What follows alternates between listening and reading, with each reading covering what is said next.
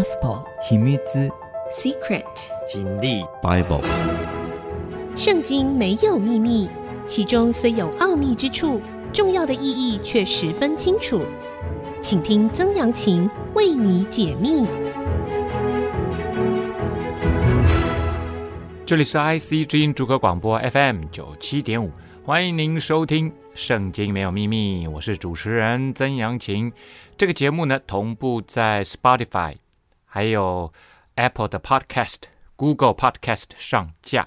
如果您在 Podcast 收听，欢迎您按下订阅，就会每一集收到我们的节目，收听方便。喜欢我们的节目，也欢迎您到 Apple 的 Podcast 评五颗星，并留下您的心得，给我支持与鼓励。上一次的节目呢，我们说到了以色列。最伟大的君王大卫王传位给所罗门王，所罗门王号称为最有智慧的君王啊。然后呢，他过世以后，把位子传给他的儿子罗波安。没想到罗波安呢，手上就把这个国家给分裂了，南边由他来掌管，主要呢就是犹大支派跟便雅悯支派啊。那北边呢就落入了。啊，耶罗波安的手中啊，上一次已经讲到了啊，这呃两个呃南北势力呢正式分裂。以色列众人听见耶罗波安回来了，就打发人去请他到会众面前，立他做以色列众人的王。除了犹大支派之外，没有顺从大卫家的。啊，耶罗波安之前呢，在所罗门王朝的时候呢，朝上的时候，他是他的一个等于算是总督工啊，啊，算工程部部长啊，非常年轻就很有办事能力，极其精明啊，啊，所以呢，呃，由他出面跟罗伯安谈判破裂，所以他回来以后呢，大家就立他做我们北方十个支派以色列众人的王啊。罗波安来到耶路撒冷啊，这是南部的哈，南部的罗波安他就回到耶路撒冷了，招聚犹大全家和便雅悯支派的人，共十八万，都是挑选的战士啊，要与以色列家征战，好将国夺回，再归所罗门的儿子罗波安啊，想说哇，我要出兵了啊，那这个人你看看哈。他光是连一个简单的谈判都给他谈砸了，而然后国家因此而分裂。你想他带兵十八万，他有办法把国家夺回吗？我真的怀了百分之两百的疑问呐！啊，这根本不可能的事情。你然后大家再看看这个数字哈，十八万，十八万当然也也不少了哈。对这么占地并不大的国家来看的话，十八万也算是个军队啊。可是你知道吗？在大卫时期，我们之前讲过啊，他数点军队得罪了耶和华上帝。那个时候，光是犹大一个支派就五十万大军呢。现今只招募了十八万，而且还是两个支派哦，还加上便雅悯支派，其实实力大大被削弱，大大减弱了。所以呢，他他要真是去打哈，那我一定是吃不了任何的优势啊。但神的话临到神人示玛雅说：“你去告诉所罗门的儿子犹大王罗波安和犹大便雅悯全家，并其余的民说：耶和华如此说：你们不可上去与你们的弟兄以色列人争战，各回各家去吧，因为这事出于我神人示玛雅。”神人当然就是扮演类似先知角色，之前称过神人的其实没几位，这个很可能啊代表他跟上帝的关系极其亲密嘛，所以特别说他们是神人呐啊，而不用先知这个名字来称呼他们。撒母耳是神人，摩西是神人，之后有另外一个先知叫伊丽莎的也是神人哈。好了，现在呢这个示玛雅呢，上帝差派他。去告诉罗波安，告诉犹大、便雅悯两个支派的人，耶和华如此说：你们不可上去与你们的弟兄以色列人争战，为什么呢？因为今天局势变这样是我的心意，是我造成的啊。那当然原因是因为所罗门乱来嘛啊，就是拜了好多假神偶像啊，呃，大大的惹动上帝的怒气。好了，示玛雅说完了话，众人就听从耶和华的话，遵着耶和华的命。回去了，但是遵命回去了，还能怎样？不过呢，我觉得啦，可能大家也心知肚明啊，这一仗打下来，大概这个得胜的把握实在是没有啊啊，正好有个台阶下嘛。好，好，那我们回到北边来看然后，接下来这个因为南北已经分裂了哈，这有点像中国以前的南北朝哈，所以呢，我们没有办法，就是说，呃，这个统一。从头到尾都在讲南国的事情，或者统一都一贯讲北国的事情，我们会交叉着讲，因为两个国家之间呃常常有一些互动，不管是合作啊，或者是呃打仗啊，哈，也也是有这样子的状态，而且人民也来来往往，先知也来来往往啊，所以大概没有办法独立啊，这样这样来谈。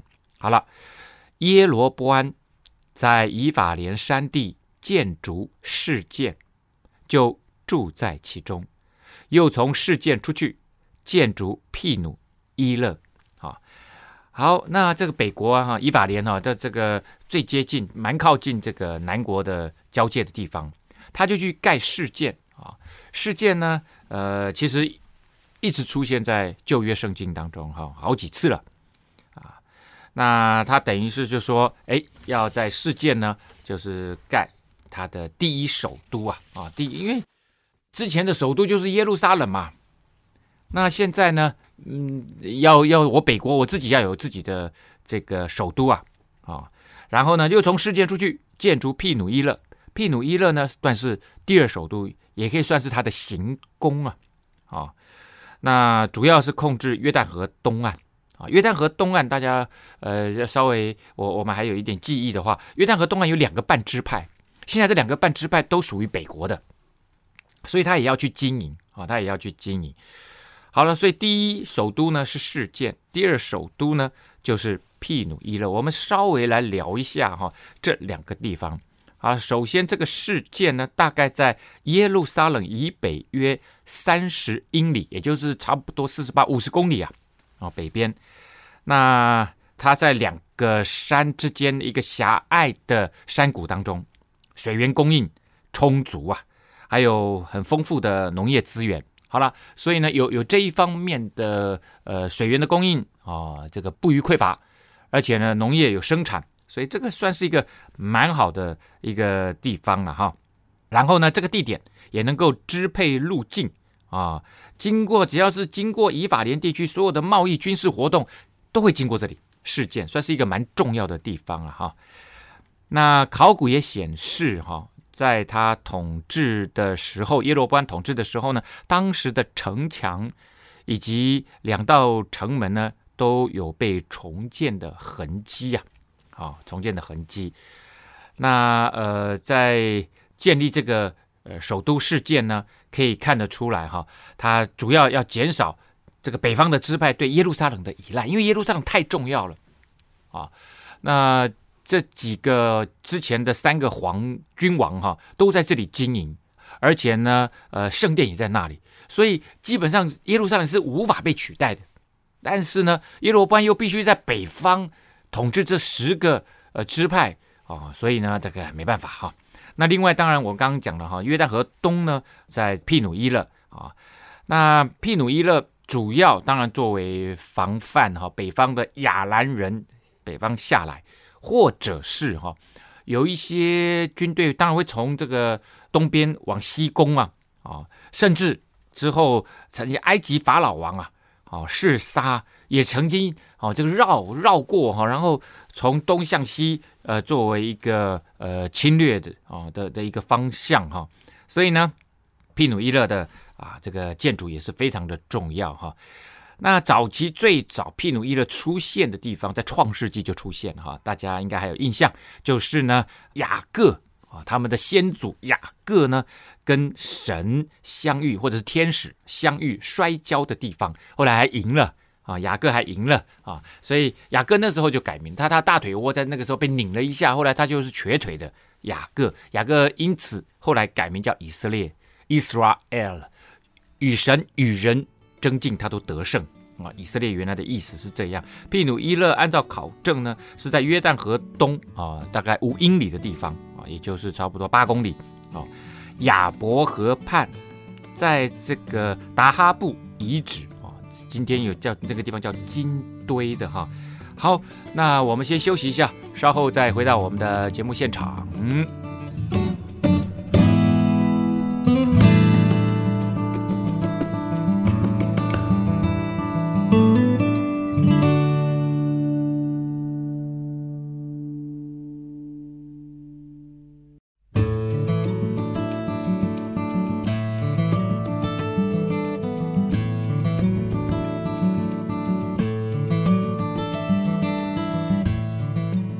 欢迎您回到《圣经没有秘密》，我是主持人曾阳晴哈。刚刚说到了耶罗波安呢，他就开始建筑他北国的第一首都示剑，第二首都毗努伊勒，之后应该还有第三首都德撒哈。好，那是之后的事情。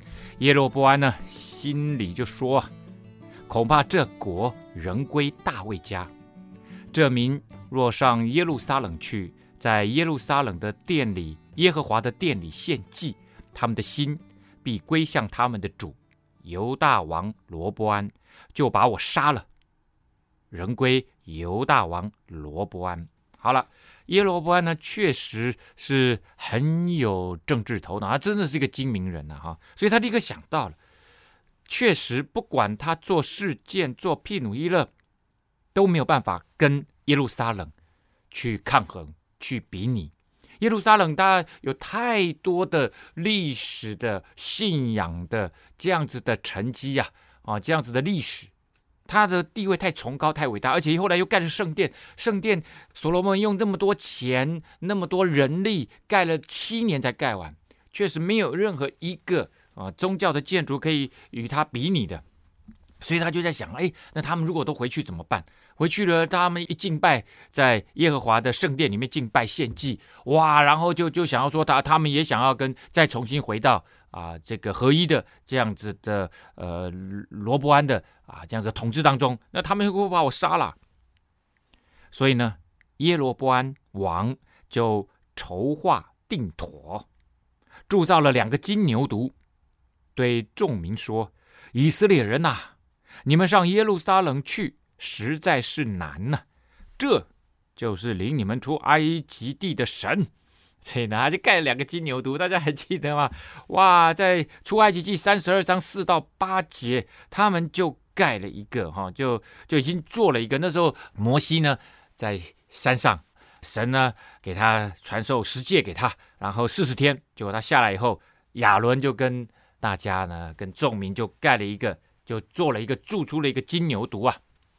那耶罗波安呢，也如出一辙，而且还做两个啊？为什么做两个呢？他把牛犊一只安放在伯特利，一只安放在但。好，但一直都是以色列传统边境最北方、最北方的地方啊，已经靠近黑门山了啊。那伯特利呢，这个时候等于算是他们北国的南境啊，也就是与犹大啊这这个国家呢最南边的地方。伯特利的意思就是神的家，啊，伯特利就是神的家的意思。好，伯特利呢，最早亚伯拉罕在这里筑过坛，哦，祭坛。雅各呢，在这里也筑过祭坛，甚至在这里他做了一个梦。那时候为了逃避他哥哥的追杀，因为他呃冒充他哥哥哈，呃从他的老爸以撒那里呢得着了最多的祝福啊，这很怕他这个哥哥扫罗。找他麻烦，不以扫哈，对不对？以以扫找到找他麻烦，所以呢，就准备要去投靠他的舅舅拉班啊。在这个过程当中，结果呢，就在伯特利这里做梦啊，梦到有个天梯，哇，直达天上啊。然后呢，呃，天的门居然打开了啊，有天使呢在上上下下哦，很忙啊啊。然后呢，他就说这里是神的殿啊，这里是天的门，神的殿。啊，伯特利啊，神的家的意思哈。那伯特利呢，在耶路撒冷以北，大概是十八公里的地方。啊，好，那最靠近黑门山的蛋啊，所以等于是一南一北啊，南北边境的城市作为他们这个呃新的宗教中心啊，敬拜的中心，这是叫百姓陷在罪里，因为他们往但去拜那牛犊啊。好，这个呃牛犊这件事情哈，我们之前稍微稍微提了一下。这些金牛犊当然跟约柜同样，他们不算是偶像啊。为什么呢？因为根据埃及宗教啊的传统呢，牛犊是作为神的座位，并非代表神自己呀。啊，约柜或者是牛犊的功用呢，都是作为神的宝座或高举他荣耀的座台。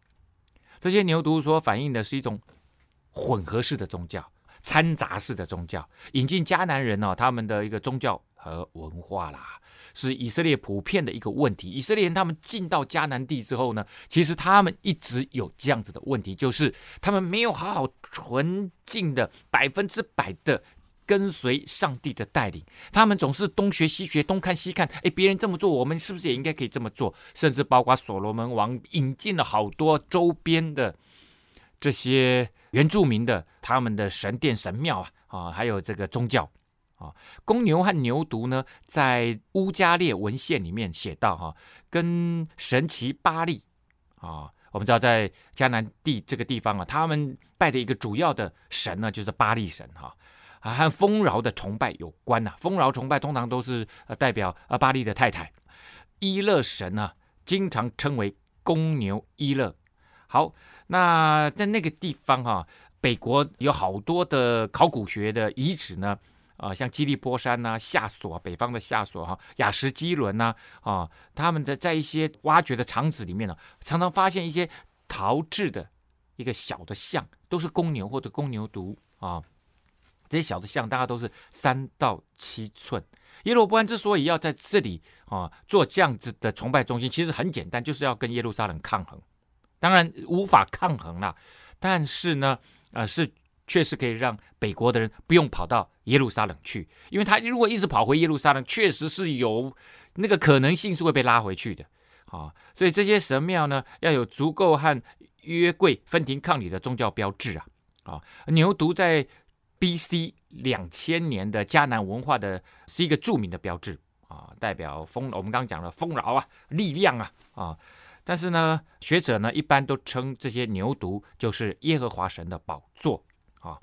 那这个说法的根据啊，后来从刚刚讲的哈迦南地啊，或者是乌加列的雕塑浮雕啊，都描绘着当地的这些神啊，就站在公牛的。背上哦，公牛的背上，因此呢，耶罗波安呢，他等于是将金牛犊安置在但跟伯特利神庙的用意呢，很可能是作为看不见的耶和华神的宝座和座台。那现在问题来了，什么问题呢？就是谁会拜牛犊座上面的那一个看不见的神呐、是不是啊？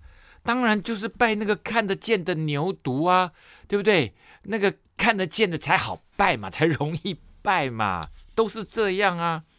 更不用说哈，之前迦南地啦、埃及地本来就有拜牛的这样子的一个宗教习俗、宗教习惯，他们甚至有牛神呢、所以耶罗波安呢，为了政治利益跟他的国家管理。啊，想了一套的替代方案，这个替代方案呢，就叫百姓陷在罪里面。百姓呢，不仅到但，也到伯特利去拜那个牛犊，看到没有？去拜牛犊，不是去拜上帝，不是敬拜上帝。耶罗波安在秋坛那里建殿，将那不属利未人的凡民立为祭司，那要做就要做一整套的嘛。哦，所以呢，哎，他就在秋坛。秋坛是原先迦南人在不同的地方，就是有点像庙了，到处盖庙了啊。那这边就是有祭坛呐，哎，他就想说，那我就给你盖一个建筑，那这边也算是啊这个神庙。设立一套新的宗教系统。既然要做，就做整套的啊。那那我们没有利未人，因为利利未人当时就大家都到南部去了，就就进耶路撒冷啊。那他就凡民就是一般人。可是上帝说，只有立位人可以当祭司啊，啊，所以那一般人他也把他立作祭司。你要祭司，我就给你祭司啊。取代啊，想要用这一套宗教制度取代耶路撒冷在人民心目中那个崇高的地位呀，啊，因为你知道祭司或者是立位人其实有很大的政治影响力，因为以色列是一个宗教立国的国家，也因为立位人根本不接受他的新制度，他们都知道这不是神的规定，所以呢，他只好任命那些听话的人。我们先休息一下，稍后再回到节目的现场。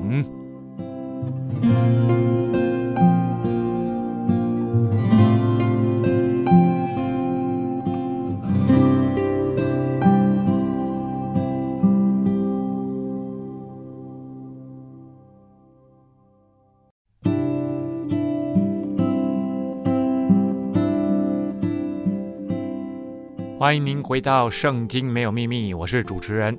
曾阳晴哈，好的，然后我们继续来看耶罗波安呢、政治奇才，哈，也是宗教奇才。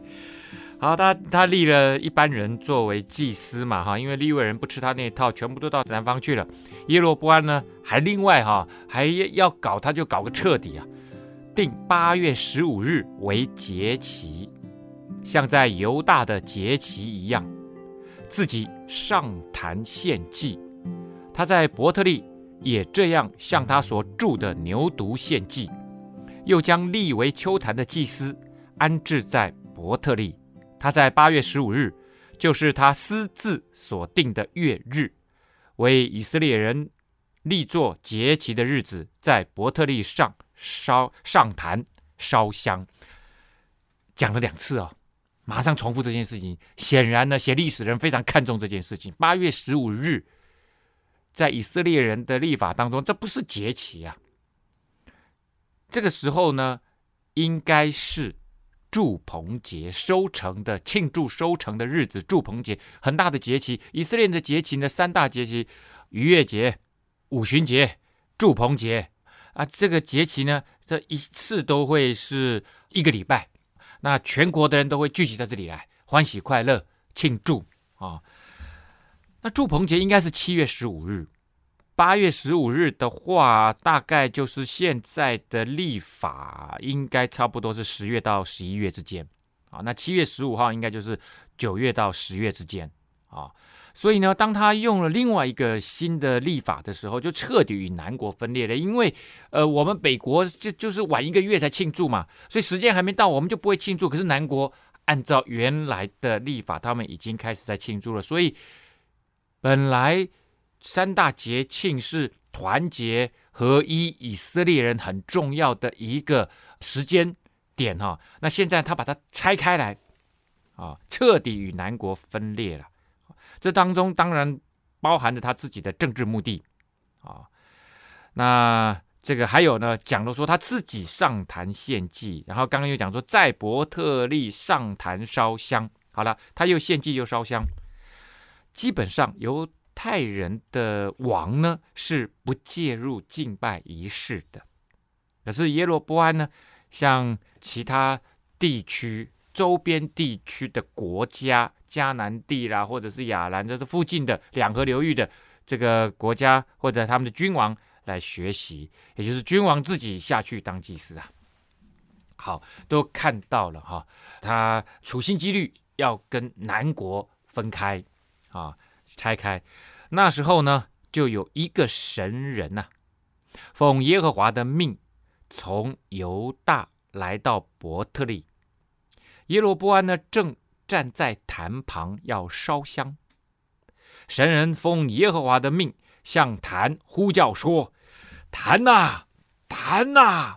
耶和华如此说：大卫家里必生一个儿子，名叫约西亚。”他必将秋坛的祭司，就是在你上面烧香的，杀在你上面；人的骨头也必烧在你上面。哇，就讲了这一段话哦，哦，这段话，哎，这个神人当然我们讲先知嘛，他是从南国来的，也从犹大来的哈。我刚刚讲了，这是两个国家现在还是有一些密切的互动啊。他就穿过了国境，来到了伯特利哦。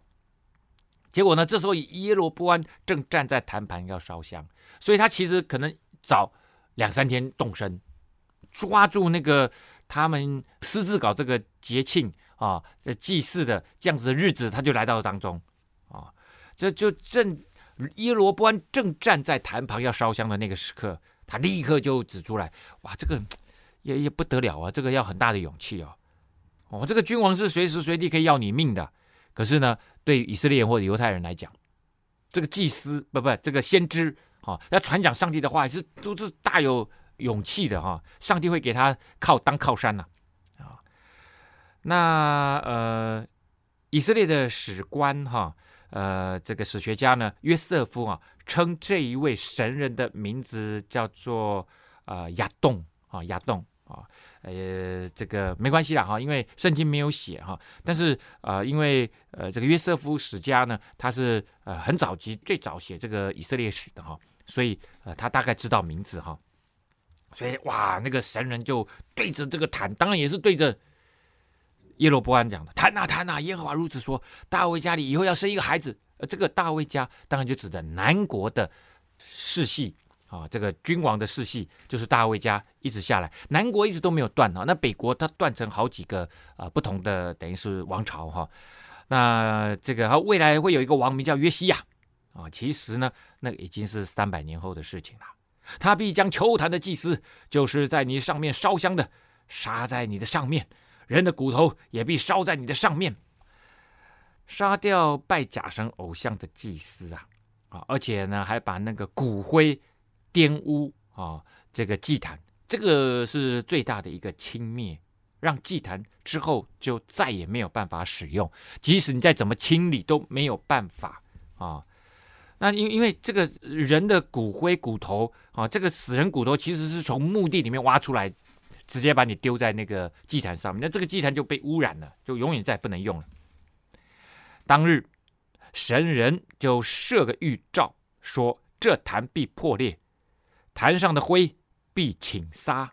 这是耶和华神所说的预兆啊。他说呢，我现在在这里预言，这个预言呢，是不是真的？我告诉你，现在我就给你一个预兆。啊，这个预兆如果实现了，你知道之后，好几百年后会有一个人，一个君王叫约西亚，他会把你这整套都给他污染掉，啊，整套都给你破坏掉，啊，好了，就说这坛必破裂啊，所以呢，坛会破裂，而且呢，坛上面这个你你烧香嘛，会会有会有那个容器嘛，装灰的容器也必倾倒，洒了一地，好。那这个当然，所谓的预兆或者神迹，它其实应该是神迹。其神迹就是 sign 的意思，啊，上帝用了一个超自然的啊这样子的一个神迹，他在告诉你，神有一个记号，对于这件事情是他做的，啊，他其实在表明是他做的，啊，说明呢这个神人他行了这个神迹，他是说明他是上帝差遣出来的。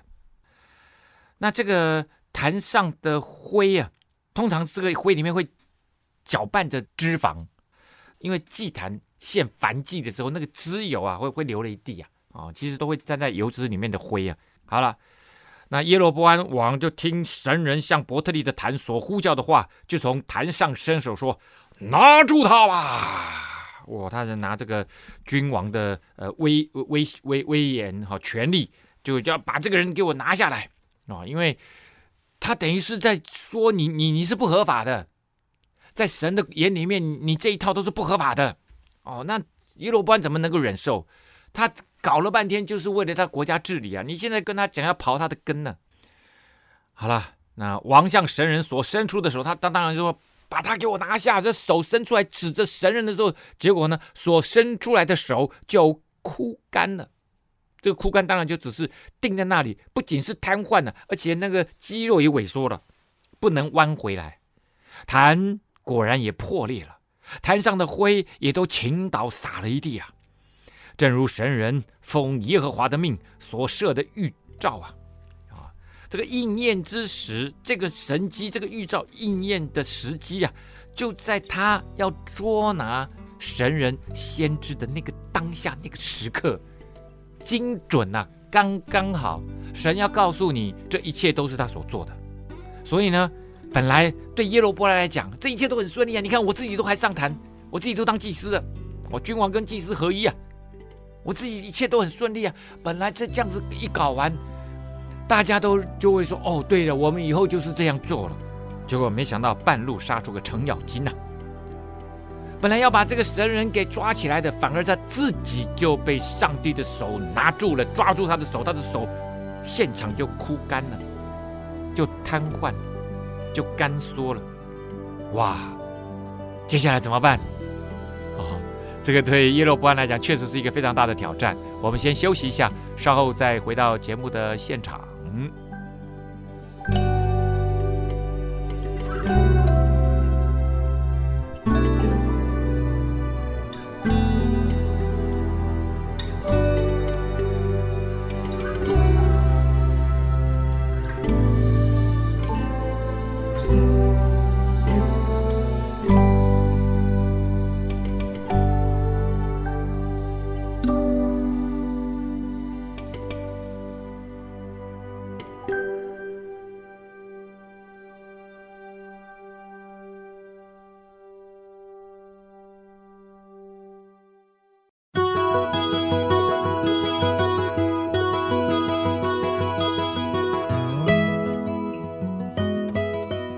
回到《圣经没有秘密》，我是主持人曾阳晴哈。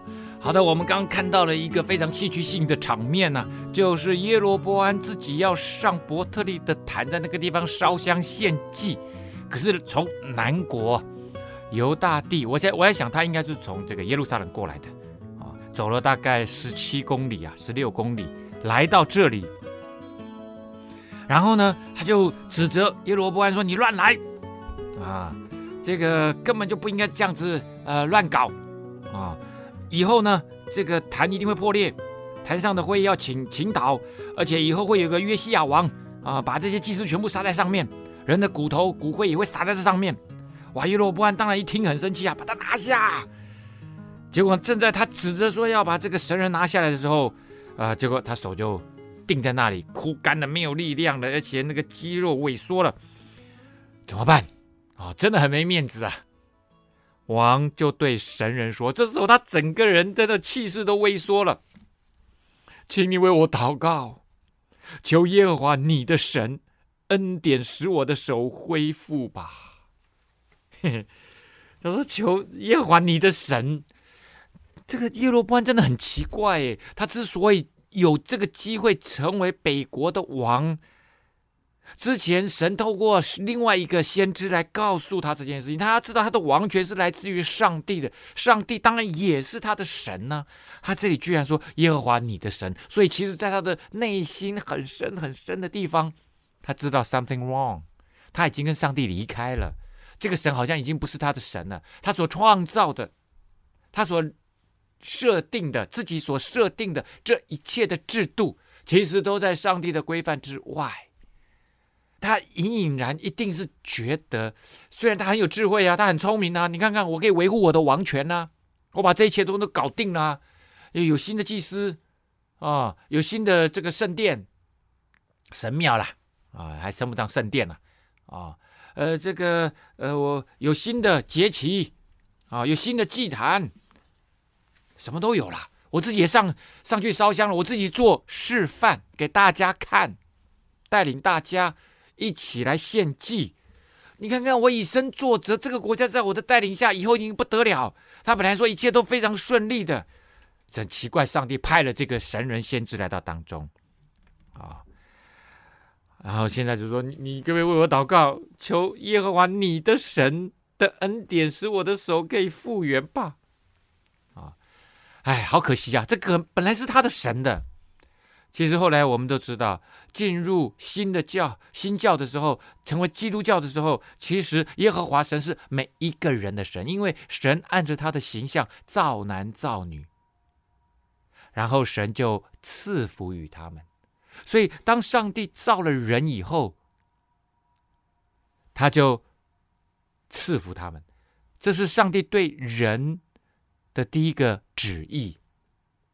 所以，上帝造了人，他是要人蒙福的，活在这个世上。但是，人的罪却让人跟神分离了，就像现在的耶罗波安一样，让他跟上帝分离了，以至于他不敢说：“这是我的神，这是你的神呐！”哦，这是神人你的神呐！哦，你帮我为他祷告，他自己可以祷告。要不然，你你上去站在伯特利的祭坛上，你在干什么的？你不就在跟上帝献祭吗？你不就在？代表人民跟上帝在祷告吗？结果呢？他知道这些都是假的，不过是一个政治秀表演而已啊！他自己都不相信他自己做的事情，他一切的目的都是为了他眼前的政治的权力，在做一番维护，在做一番制度而已啊！结果呢？神人就祈祷耶和华，王的手。就复了原，仍如寻常一样。我相信这件事情如果发生在大卫王身上，当然大卫王不会这样乱搞了。但如果发生在大卫王身上，他一定立刻跪下来认罪悔改，说我错了，上帝你原谅我。然后他自己跟上帝祷告，他不需要透过神人跟他祷告啊。大家还记得吗？之前拿单先知来告诉。大卫王说：“你谋杀乌利亚这件事情，然后你跟他的老婆拔示巴上床生小孩这件事情，上帝都知道了。”大卫王立刻认罪悔改，然后拿单说：“这个孩子的命要被取走。”然后他七天不吃不喝，禁食祷告。哎，他是禁食祷告。哎，他在那里祷告说：“上帝，你可不可以回心转意啊？”看到没有？上帝还是他的神呐、所以呢，哎呀，耶罗波安好可惜啊！啊，耶罗波安满脑子。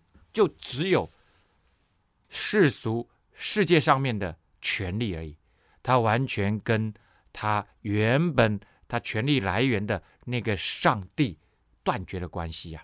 他一开始他就没没有准备要跟上帝建立关系，所以他做的事情是一套是宗教的事情没错，可是跟上帝没有关系啊。所以呢，在在我们的信仰当中，常常会说你你做很多宗教仪式。可是你你没有跟上帝真正的建立关系，你你做的那个大家都可以做，你只要训练过的 everybody 都可以做。这时候呢，耶罗波安王就对神人说：“请你同我回去吃饭吧，加添心力，我也必给你赏赐。”哇，这一下开始说好话了，刚刚那么凶，现在说好话了，为什么？很清楚很明白嘛，就准备要撇开敌意了嘛。我我没有敌意哦，谢谢你为我祷告。想要和解了嘛？想要跟先知这个神人和解嘛？No，你你跟他和解没用啊！最重要是你要跟上帝和解啊！可是我相信他这个还是另外一套政治姿态，他真的很会，他真的是一个政治人物，哈，跟我们现在台湾的政治人物跟他一模一样啊，跟全世界的政治人物都一模一样，只要能够达到目的，他嘴上说一套，心里想一套啊。他这时候其实想跟现在在台下。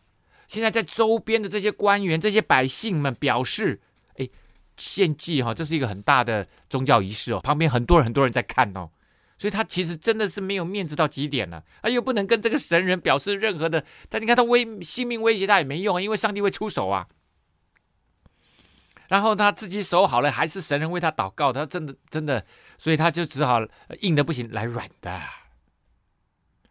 他主要要向百姓表示：“哎呀，刚刚那一件事情是小插曲，没事的，知微末节。想要巴结先知啊，要跟他说好话。所以你看，我们回去吃饭，你看，哎哎，百姓会看到哦，那个神人跟这个呃王呢回去吃饭了，而且他们有说有笑的，哎，还还给他很多礼物，有赏赐。哦，应该是没事啊，刚刚那一定是误解，误解，大家误会大了。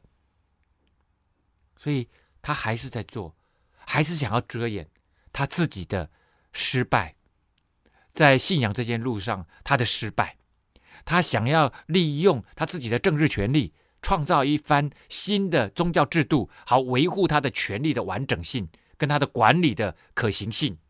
啊，神人就对王说：“你就是把你的皇宫的一半给我，我也不同你进去，也不在这个地方吃饭喝水，因为有耶和华的话嘱咐我说，不可在伯特利吃饭喝水。”也不可从你去的原路回来，很清楚，也很明白。这位神人呢，直接拒绝邀请。当然，他有说原因呢，是上帝不要我在这个地方吃饭喝水，所以是上帝之前就已经给他打预防针了。他知道耶罗波安王是一个什么样的王，耶罗波安王非常擅长政治的作为啊。他政治手段很厉害，所以他一定会跟你来这一套的。所以呢，上帝在差派他之前，其实就已经告诉他了：你不要在那个地方跟他有什么样的应酬，都不用，也不用做任何修好的姿态，不可以在伯特利吃饭，你不可以在伯特利喝水，而且呢，也不要从你去的原路回来，你要绕路走另外一条新的路回来。这里呢，于是神人就从别的路回去了，不从伯特利来的原路回去。啊，那故事到这里呢，其实啊，峰回路转，哈、哦，呃，有发生了一件奇怪的事情。这件事情非常非常难理解，我其实也不能说我真的完全理解了，就是出现了一个老先知。啊，这个老先知呢，跟我们这位神人，这这个老先知当然是北国的老先知啊，跟这位神人之间发生了一段不容易理解的故事啊。今天节目呢，呃，来不及跟大家来分享哈，我们下次再来聊。节目尾声跟大家来说呢，节目除了在 IC 之音的官网 AOD 可以随选即播以外，同步在 Apple 的 Podcast、Google 的 Podcast 上线哦。欢迎您上 Podcast 搜寻。啊，不要搜寻曾阳晴啊，要搜寻《圣经没有秘密》，《圣经没有秘密》，记得按下订阅，让你不错过每一个节目哦。拜拜。